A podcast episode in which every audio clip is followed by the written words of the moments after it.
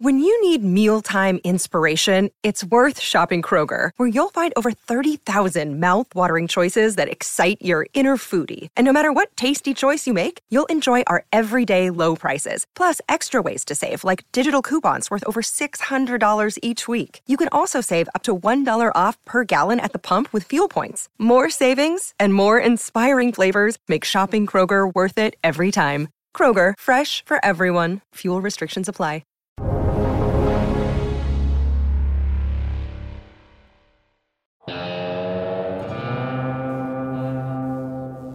Welcome to the Real Vision Daily Briefing. It's Friday, August 20th, 2021. I'm Ash Bennington, joined today by Mike Green. It's been a while since we've had Mike here. I'm really looking forward to this episode. Uh, the markets looks like everything, uh, a lot of green on the screen today when you look at indexes. Uh, the big winner on the day, the NASDAQ, up one spot, 1.9%, almost 1.2%, closing out the day, 14,714. S&P 500 uh, up about eight tenths of 1%, closing out the day 4,441. Looking out across the week, week to date looks like the big loser is the Russell 2000 off 2.75% on the week. Russell 2000 down about two and three quarters percent on the week. Uh, also, China has passed a new data privacy law some of the toughest in the world uh, now going into place in China. This is especially significant uh, as China institutes a regulatory crackdown on their technology sector. The NASDAQ Golden Dragon China Index off about 23% on the month. Year to date, down over 35%. Finally, a federal appellate court ruled on Friday that the Biden administration can continue to enforce an eviction moratorium the case was brought by property managers and realtors looking to lift the moratorium, according to the Wall Street Journal. In other words, the eviction moratorium still stands, evictions remain restricted. Jumping over now, Mike Green, such a pleasure to have you back, man. Ash, it's a pleasure to be here. So, Mike, it's been uh, it's been a, a number of months since you've been on Real Vision Daily Briefing. What are you looking at right now? I'm looking at my Bloomberg screen. As you pointed out, there's an awful lot of green that's going on. I think um, a couple of points that you hit on have been themes that I think I last appeared on Real Vision probably in March. And at that point, I had kind of shared my perception that the leadership was shifting, that we were moving away from the reflationary trades, that the small cap indices had moved very, very aggressively. There's there was a tremendous amount of confusion around the idea of value versus growth, and and I had characterized it as much more about momentum versus anti-momentum. The most shorted stocks had done really, really well. So by and large, since March, we've been actually seeing a continuation of that trend, right? Where the NASDAQ has begun to pick up, the large cap growth names have begun to reinstate themselves relative to the smaller value or junk or anti-momentum oriented names. And by and large, we've seen you know a fairly significant pause in the reflationary theme right? I, I, I, would argue there's a couple of reasons behind that. The biggest one of course being the disappointing growth coming out of china. Um, so you know all of the themes that you kind of hit of in the hit off in the first few minutes i think are playing a role in the market that we're seeing today where the us has resumed leadership the uh, technology and, and in particular large cap names that have powered the bull market really since 2017 um, have continued to power the market forward. And in a lot of ways, this looks very similar to the transition that we went through coming off of the 19 the 2016 collapse in China following the China deval in the summer of 2015 where we saw a recovery in oil prices we saw a recovery in commodity prices we saw a recovery in risk off or risk on currencies EMs etc that, that seems to be slowing and shifting in terms of its leadership. It's difficult to know for certain but you know things i'm watching very carefully are things like the ratio of industrial metals to gold price right? Which i've talked about in the past. That's a way of measuring the real demand. And it seems fairly safe to say that you know a lot of people focused on the supply side of the equation. That is slowly rectifying itself. The demand side of the equation i think is increasingly what's in question.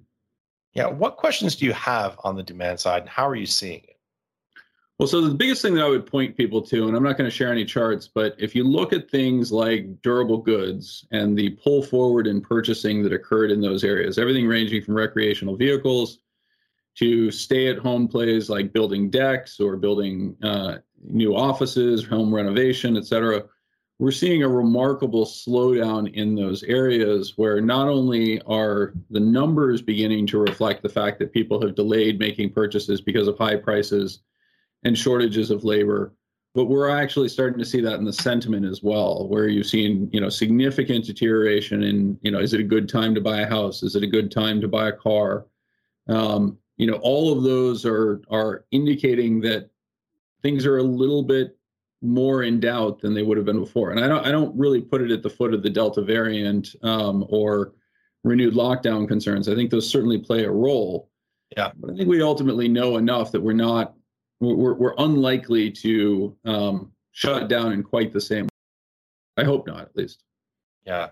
You know, one of the things that I struggle to get my head around in this calculus is if you think back uh, over the last, whatever, 15 or so months, you see this obvious dramatic destruction in demand, this falling off a cliff face uh, from economic activity, the like of which we'd never seen before. Then we have a relatively shallow uh, period of bottoming, uh, and then a very steep recovery. Now, we don't get back up to where we were, and we don't get back up to trend, certainly. Then you throw on top of this questions about the Delta variant. Now, increasingly, we hear about the Lambda variant. It's almost like looking at this uh, in five different dimensions and trying to get a sense of how much of this is a rebound, how much of this is rebound tapering. What's your sense and how you put all of that together in a narrative? Because it's a complex one to sort out. Well, I think it's important to separate the economy into its constituent parts, right? So anytime you try to deal with an aggregate, you're going to end up with very different answers. So if we look at consumption patterns over the course of 2020, restaurant dining cratered and has not come anywhere close to coming back, particularly dine in, right? We've introduced a component of a dramatic increase in meals at home, whether that's coming through um, grocery stores or delivered food. That has been a significant positive impetus um, the durable goods I'd mentioned before, you know, in, in, durable goods space, you literally at peak were roughly 50% above the pre-COVID dynamic, which re- represented everything ranging from, you know, people buying um, water skis to people, you know, buying camper homes to, you know, people buying RVs, et cetera that pull forward of demand, people are not going to buy another RV this year, right? They bought one last year. If anything, they're rethinking that as they contemplate going back to work. Am I going to be able to use this? Can I put it out onto the used vehicle market? And that's, of course, occurring at the exact same time that many of those producers have received a, what I would argue is a fake impulse that says, hey, you know, your product is suddenly much more in demand, right? So, right. You, you, know, those companies try to respond to that increase in demand. Um, my guess is is that that's going to disappear at roughly the same pace that you then see the recovery in dining in restaurants and all that sort of stuff, right? So it doesn't feel to me like there's anything that mysterious about what's going on. It's just we have a staggered opening where the behaviors and the support that have been pumped right. into the system have led to a very confusing pattern. And then yeah. you go a step further. The other big issue, of course, is how do you adjust the data? So most of the data that we receive is seasonally adjusted in one form or another. What do you do with the 2020? Right. Right. Um, there is no way to seasonally adjust that. And perversely, you almost end up saying, we got to throw out the data, right? The year just doesn't exist. Um, and how you choose to accommodate that, how you choose to account for that type of disruption is going to have a big impact in terms of how you think about what's going on in the world. Yeah, we've seen some people using two year averages instead of 12 uh, month trailing averages. I mean, just anything to figure out some way to come up with a baseline to figure out what's what from a seasonality adjustment perspective. Yeah, I, I think it's really hard. I don't think that there is a right answer um, you know, we have uh, I, I, have a young intern who's very active on Twitter, Shri, uh, um, who is absolutely fantastic. You know, and, and he and I are regularly going through this stuff, and and what you see is just a pattern of behavior, everything ranging from auto purchases on down that doesn't fit with the historical economic drivers, right? So the best predictor of of do you buy a car is did you get a job, right? Um, if you get a new job, if you become a new employee, particularly in the United States, the odds are pretty high that you need a car to transport yourself. You're going to buy a used car, facilitating somebody else buying a new car, or you'll lease a new car, et cetera, right? That's just completely disassociated itself. And there again, we see the underlying dynamics of a false signal that came through. The pandemic led to a collapse in production of automobiles, for example which is now driving the inventory levels down to impossibly low levels, creating stockouts, creating premium pricing both for used vehicles and for new vehicles. And as you hear people talk about in commodities all the time, but extends beyond commodities, you know, the best cure for high prices is in fact high prices because it destroys demand and it encourages supply. And we're going to be dealing with the ramifications of that for a very long time to come. Yeah, very well said. You know, Mike, you said something else that I thought was very interesting when you were talking about the the different dynamics of, for example, the dining in market uh, versus dining out. Obviously, dependent very much uh, on what was happening with the virus. When you look at a chart of the S and P 500 going back to March of uh, 2020, and you see that just incredibly steep recovery. It's just a looks like a 45 degree angle going uh, up and to the right. But what's interesting is for those of us who have been following uh, these markets, you see this extraordinary ping ponging on a daily uh, basis, sometimes, generally a weekly basis, but sometimes daily, where you see this back and forth between growth and value, uh, between other style factors. It's really, when you look at the internal dynamics of this uh, recovery in the US equity market, it really is much more complicated uh, than the chart of the S&P 500 would suggest. How do you think about what's happening internally, sector by sector, style factor by style factor? Uh, so I, I, think that's a great observation. I think broadly it's true. We have seen um, with the much lower levels of realized volatility, we've seen a significant deterioration in the correlation between sectors, right? So on one day, reopening stocks will do really well. On the next day, um, you know, work from home stocks will do really well, right? And they almost feel like they're trapped in this dance.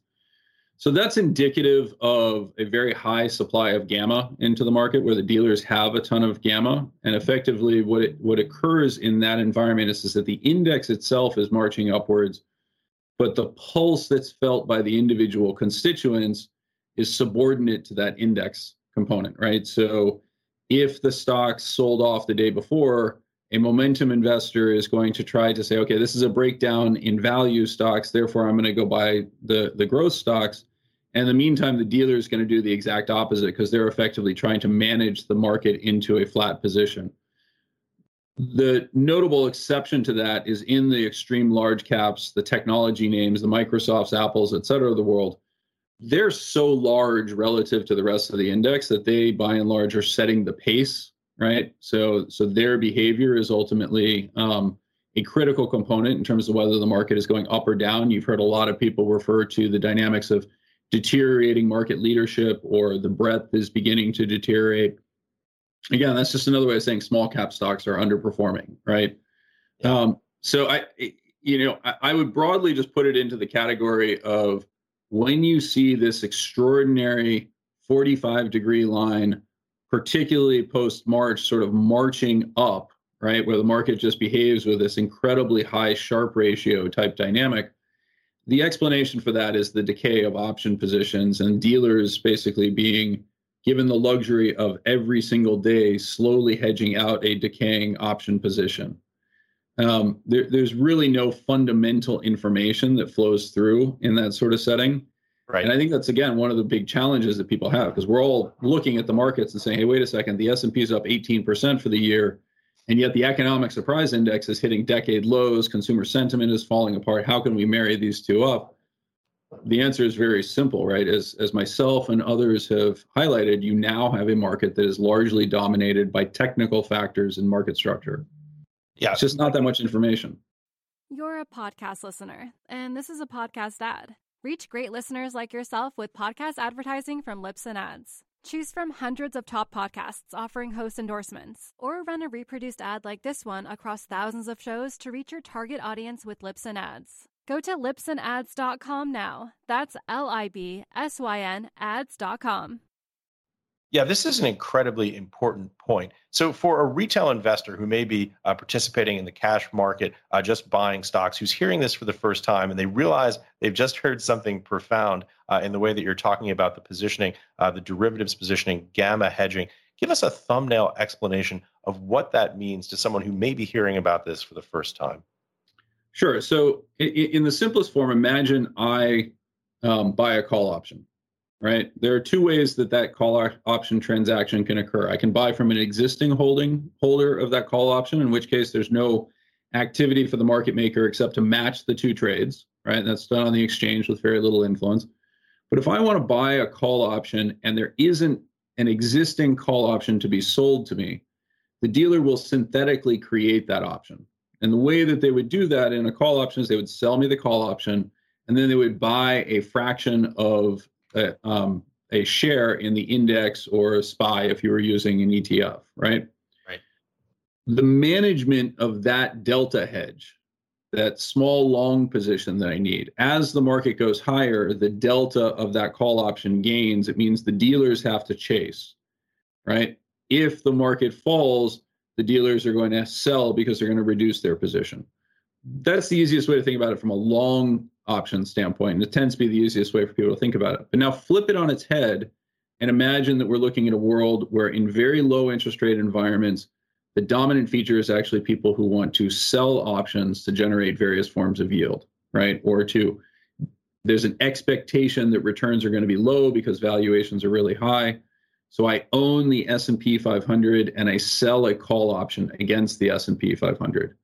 Well, now you work that process in reverse. And so when we talk about the dealers being long gamma, what that means is, is on net, the dealers have been sold options by the street, by, by market participants, and their hedging activity takes on the opposite characteristic of the market. So when the market goes higher, they sell. When the market goes lower, they buy. And that feature has largely defined markets in a post GFC type framework where the very low levels of interest rates have created a tremendous amount of demand to enhance income in one form or another. We don't have great fixed income instruments. And so increasingly, people try to convert equities into fixed income instruments.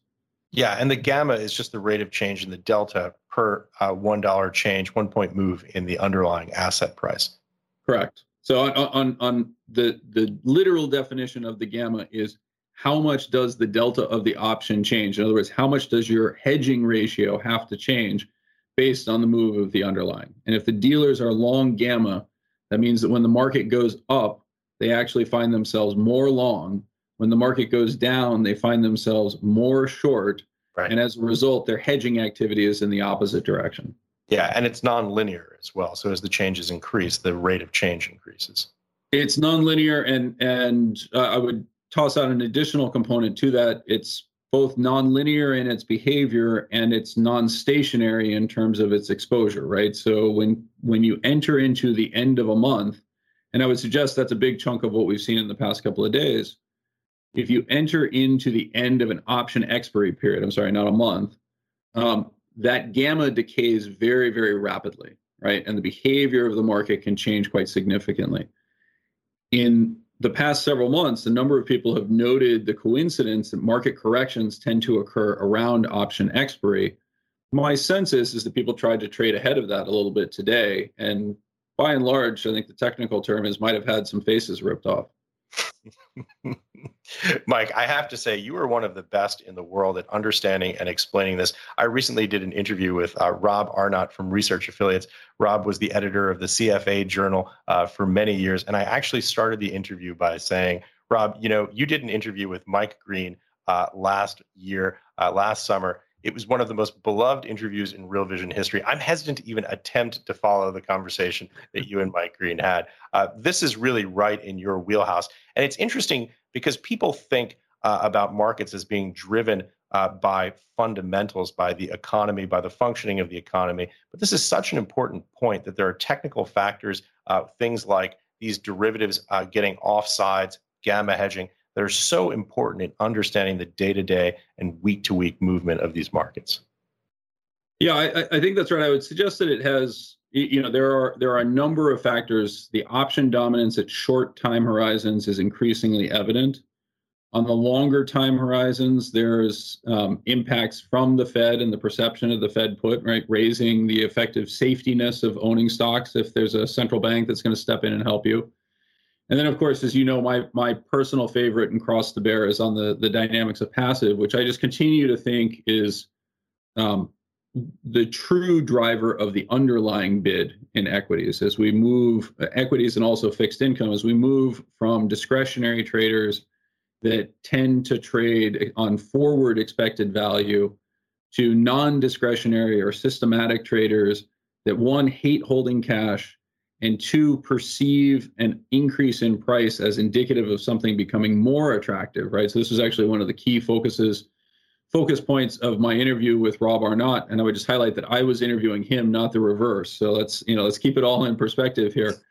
but um, the the the point that I would make is is that that actually that momentum reinforcement I also think is be, is a really critical factor. I put out on Twitter the other day that you know for all of the hullabaloo about the value cycle and the reflationary theme, et cetera, if I look at the world over the last 18 months, from the start of COVID until today, the NASDAQ is still leading. Large cap growth is outperforming. Value is still lagging. Energy stocks, you know, are among the worst performers.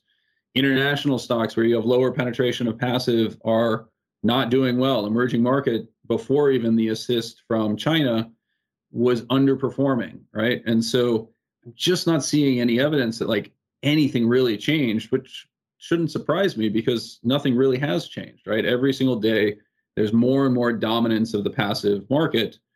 We were talking briefly going into um, this interview, the dynamics of people focused on flows on a year to date basis. And a number of people have highlighted that ETF flows in particular are at all time records, right?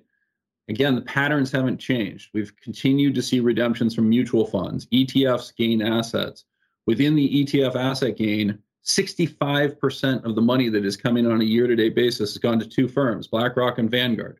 I wish Simplify was one of those two firms, but the reality is, is we're way down the leagues, but climbing, right? So we were top quartile. I was pretty pleased with that. But the, the, the underlying features are not changing. And if I add in State Street and a couple of other players, like I'm north of 85% of all those flows are going basically to a very limited number of players who all embrace the exact same types of strategies and there's almost no thought process that's actually going into it other than hey theoretically this should work right um, Mike, for, for people who haven't uh, heard you talk about this before, you've been one of the, I think it's fair to say, leading lights on the impact of passive indexation on markets. Give us the thumbnail sketch of what's happening and what the distortions you see are coming from passive indexation. Um, and, and, do all of that in 17 seconds or less, right? Um, so first, I refuse to believe that nobody has heard that there's anybody out there who has not yet heard my thesis, but I've, I've worked pretty hard to make sure that's not the case. um, but in, in the simplest form, there are two ways of thinking about markets. Markets either represent information or markets represent transactions. If markets represent transactions, which I firmly believe that they do, then you need to actually be following the flow of assets to understand what's driving markets. Um, passive investing is not passive investing by its own definition, right? So if I go back to Bill Sharpe's arithmetic of active management, the rationale for why passive investing should outperform, his definition of passive is an investor who never transacts. Hmm. Right? They never transact, they simply hold.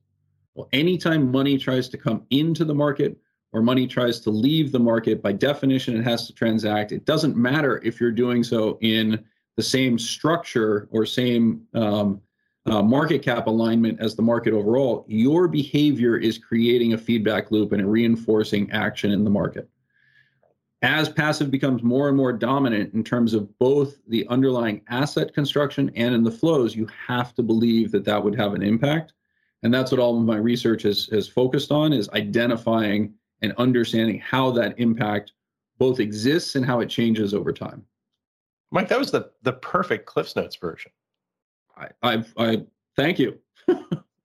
Uh, talking of Cliff's Notes versions and distortions, uh, one of the things I wanted to take a look at uh, was a, a, a clip uh, from Brent Johnson uh, and Steven Van Metre from a show that aired on Real Vision earlier today about inflation and deflation. Let's take a look at the clip.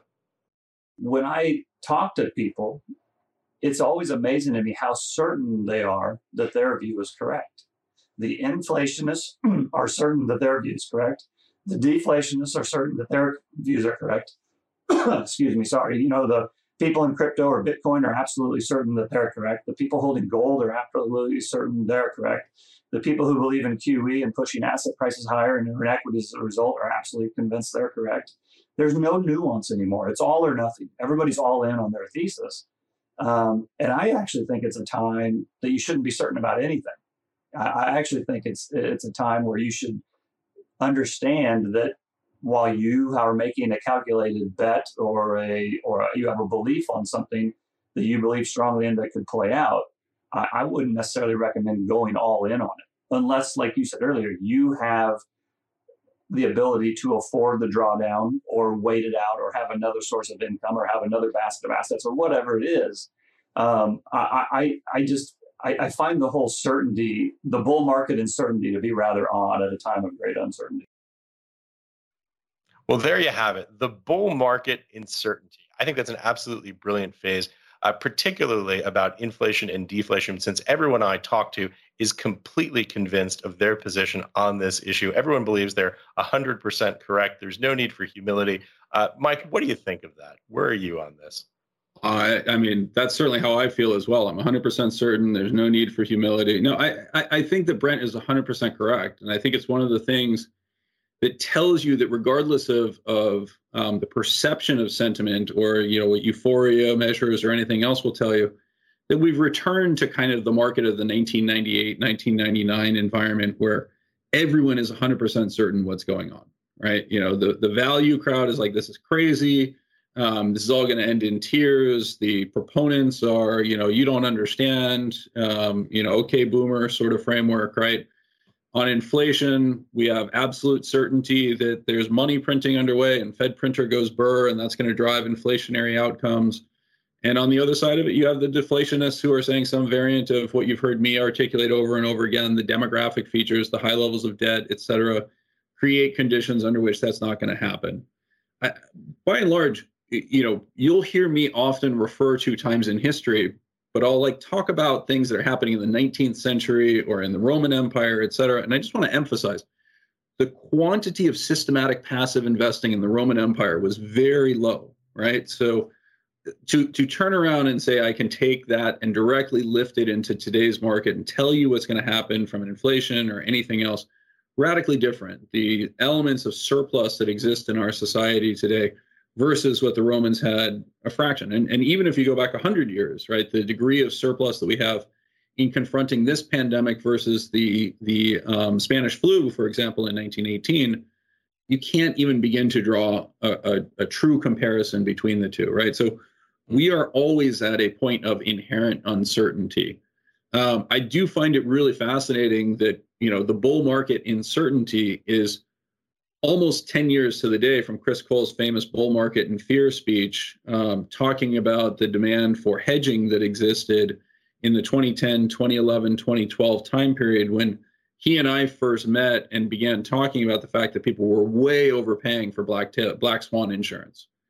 Right today, you have this crazy certainty, but there is an interesting feature that exists as well, which is that volatility is no longer cheap. Right, so it has become remarkably more expensive to hedge against deep downside drawdowns versus where we were in March 2020, for example. The quantity of people who are selling that insurance has deteriorated. There's more people who are doing it from a, a yield enhancement standpoint. We've started to see it come back, but it is a different market. And um, in particular, a lot of the behavior that I talked about going into the March 2020 time period the high degree of correlation that occurs on market drawdowns, even on very modest market drawdowns, I think has begun to be reflected in some of the option pricing markets. Um, and while there's certainty in the world of Twitter, and I guess it's 280 characters, and and the commentary space, the options market reflects a little bit more uncertainty. And I think that's I think that's healthy in a lot of ways. Frustrating because I'd love to find really really cheap optionality but much healthier than I think it was before, and that that provides some support for the market. The gamma would be a good example of that. Well, you can find free certainty on Twitter. Everyone absolutely believes that they're correct. I have yet to pay for it, but yes, that's correct. You're a podcast listener, and this is a podcast ad. Reach great listeners like yourself with podcast advertising from Libsyn Ads. Choose from hundreds of top podcasts offering host endorsements, or run a reproduced ad like this one across thousands of shows to reach your target audience with Libsyn Ads. Go to libsynads.com now. That's L I B S Y N ads.com. Here's a question that comes to us uh, from YouTube. By the way, you can ask questions on YouTube or you can just tweet them to me at Ash Bennington on Twitter. Uh, the question is to you, Mike. A year or so ago, this is obviously someone who's been following you very closely. A year or so ago, you had postulated that rates of US Treasuries go to zero, the 60 40 portfolio will collapse. Do you still believe that to be true? Yes. I mean, the, the simple the simple math is that the U.S. is one of the few areas left that offers a positive nominal return. Right. So forget what your inflation level is. That I'll be candid and and break with um, uh, you know macro uh, narratives and just say I don't really think that real exists. Right. There is a measured real that shows up as CPI or PCE. We can have any number of people on who will tell you why those numbers are fake um, but the nominal has a very different characteristic to it because it actually reflects cash flow. Right. Right. So I, I can't actually say, hey, pay me cash flow associated with inflation, but I can mandate that you pay me your cash flow associated with debt service or what you've actually earned. And so I think people tend to underappreciate that the nominal is different. The fact that the US remains in positive interest rate environment, positive nominal rate, nominal rate environment is something that's been brought up by a number of people who talk about MMT or other components. It means that there's a continual flow of dollars over and above any form of QE or fiscal uh, surplus, et cetera. And that tends to be very supportive. Um, if that goes negative, right? Like I, I just want to reorient people that the way people, the way the Fed thinks about interest rates is in a cost of financing framework. And so their their presumption is the lower the interest rate, the more the demand to borrow, the more the demand to buy stuff in advance, the more the demand to invest. Unfortunately, the evidence is the exact opposite, right? And so what's referred to as the Euler coefficient, the, the relationship between interest rates and consumption is pretty firmly negative in the empirical space.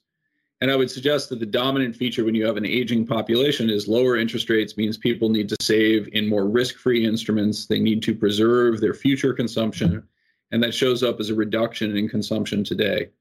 Um, the flip side to that, the positive impact of low interest rates is it drives bond prices higher, increasing collateral in portfolios. If interest rates go negative, right, one, you lose the income in any way, shape, or form, requiring people to save a lot more. The second is it fundamentally becomes a tax, right? So if I give a government agent, which is what we should call banks, $100 and they give me back $99, why wouldn't I just call that a tax? How is that stimulus in any way, shape, or form? That is a tax. Um, when that occurs, when you break that relationship for a variety of reasons, I, I continue to think that we'll find it very uncomfortable on the other side of zero. Yeah, we could do uh, an hour on that answer alone, uh, but I want to get to some other questions. This one comes to us from Zach Adam. Yo, Ash, ask Mike about how the Fed is using the repo and reverse repo market to circulate trillions per night and get unwanted bonds. This is apparently how they suppress the curve. He wants to know. Um, so I, I don't think that's correct. Um,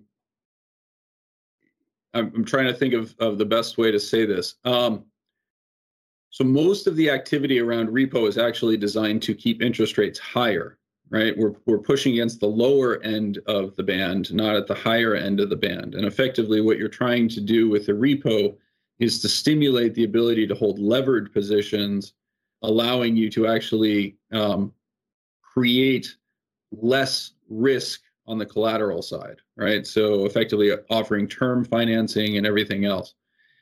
Um, it allows people to hold risk assets, not so much the riskless overnight assets.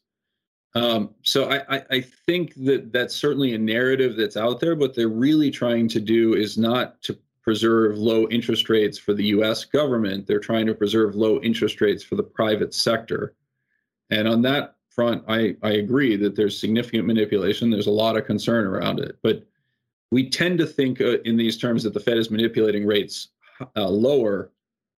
I'm, I would candidly be concerned about the fact that, that most of our manipulation is designed to support higher interest rates, i.e., demand for non risk free assets. Yeah.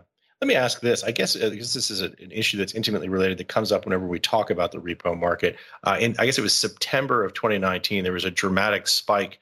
Uh, I think eight or nine percent, uh, and there was a great deal of fear uh, in markets as a consequence. The Fed had to come in and intervene in that market. Uh, give us a sense of what happened there, because it's one of the questions that we get very often when this topic comes up.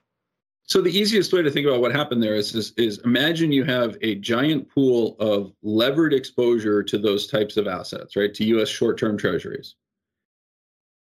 Um, when you are holding that levered position, you need to have financing to maintain your position, and if you are forced to sell, you know, in, because you have lost access to your financing, it can adversely affect your entire position, causing a waterfall cascade so that you lose basically everything right? A very quick liquidity pulse can wipe players out with that degree of leverage.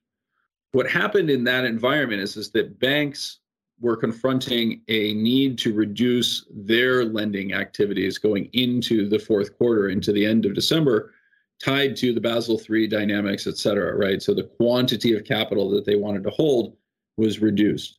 That effectively put at risk the financing of these very levered players and set off the initial stages of that waterfall that the Fed then had to step in and support. So again, it goes back to this issue of what they're actually doing is supporting a levered exposure, which encourages risk taking overall. It's effectively saying term financing is available for you.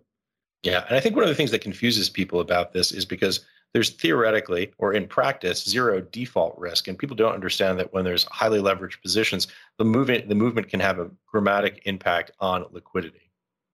Yeah, it's it's important to remember that when you talk about liquidity events, it tends not to be associated with solvency events, right? So if if I'm facing a condition, you know, think think of the biblical story of Jacob and Esau, right? The value of the stew that that Jacob served to Esau had nothing to do with the birthright, except for the fact that at exactly that moment Esau was starving, having returned from a from a hunting trip, right? All, all you're doing is extracting the current price, right? So in a liquidity crunch, that current price can be radically different from a quote unquote fair value in a measured and slow environment. And that's what you see in that, right? It's it's similar to what happened in March 2020, right? Faced with significant uncertainty, what's the right price for raising cash? Who knows? Right and ultimately it's the Fed that needs to backstop. Otherwise, you get these cascading effects. Um, need is a strong phrase, but yes, the Fed is the Fed is the backstop that prevents the cascades that could significantly change the ownership structure of our society, and that's really what they're that's really what you're you're protecting when you step in to prevent those waterfalls is the forced change in ownership that tends to even further consolidate um, uh, ownership of financial assets or real assets in the hands of a few. Yeah, need is of course a very strong word, but I think there are a lot of people who believe uh, that the Fed's role is to smooth over things like liquidity events rather than, you know, maybe, for example, buying Apple bonds. I I, I generally think that's true. Um, I, I do think that we continue to um, we we continue to bend the rules in that direction right? Uh, we're seeing this explicitly elsewhere around the world. There's a lot of excitement around you know uh, a new bill making its way through congress in terms of us industrial policy. We got to be really careful in understanding that we are increasingly engaged in picking winners and losers at the policy level. And that's that you know that's not great. I would prefer not to see it to see us i would prefer not to see us do that. I mean does it carry with it the risk of a, a kind of Japanification where you have the potential to have zombie companies and a lost generation or generations? Um, well, I, I, think we're already well down that path, right? I mean, I, I, I, joke about the fact that you know yesterday I went down to visit with some of my Simplify colleagues in Los Angeles, or actually in Irvine, and you know we went to a WeWork which has unbelievable offices, right? We we we uh, use temporary space out of WeWorks when we when we travel. It's completely unsustainable. There's nobody else there, right? I mean, the offices were empty. I've got this levered venture capital funded real estate play, right? That's zombification. What happens when that goes away, right? What happens when those rates, when the, when those rental rates collapse? Um, you know, we've largely seen that suspended. Again, to go back to your intro, you know, the the the eviction moratorium is not just on the retail side. Yeah, that really is the perfect pragmatic metaphor. I think the empty WeWork to understand what zombification can look like. Mike, I wish we could do a three-hour Real Vision daily briefing, but this is the last question, and I think it's a great one. Uh, and it comes from to, to us from Trevor, aka Maestro. And the question is, Mike, do bond vigilantes exist anymore? I don't think they ever existed. Like, I, so I just I, I think that's nobody gets to demand the return that they want. Um, there can be a wide variety of reasons why markets are more fragile and seem to respond to that characteristic. But when we talk about the bond vigilantes, remember that the Fed was actually its own biggest vigilante, right? The Fed believed that low interest rates were stimulating a too hot economy and therefore stepped in, right? So it, did the bond market collapse in 1992, 1993 when, you know, Clinton tried to propose a huge increase in in uh, deficit spending. Not really, right? Go back and look at it. It wasn't that big of a deal, and interest rates themselves were actually remarkably high. Far more impactful was the unexpected hiking from the Fed in 1994, right? So, I just don't think they ever really existed in the way that that Ed Yardeni framed it.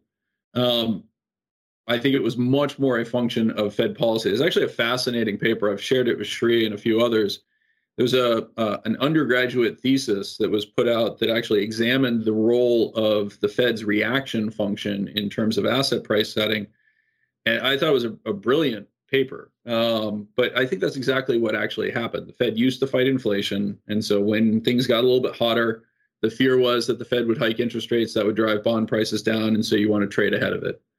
Today, the exact opposite is the case, right? If things look bad, then you expect your expectation is is that the Fed is going to cut interest rates if things look really good. Maybe they'll hike them in a couple of years. Who knows, right? Um, but it feels very asymmetric in the other direction.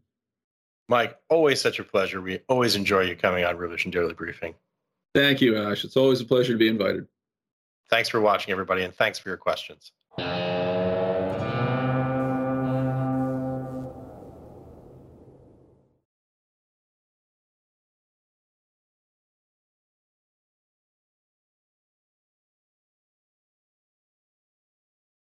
You're a podcast listener, and this is a podcast ad. Reach great listeners like yourself with podcast advertising from Libsyn Ads. Choose from hundreds of top podcasts offering host endorsements, or run a reproduced ad like this one across thousands of shows to reach your target audience with Libsyn Ads. Go to libsynads.com now. That's L I B S Y N ads.com.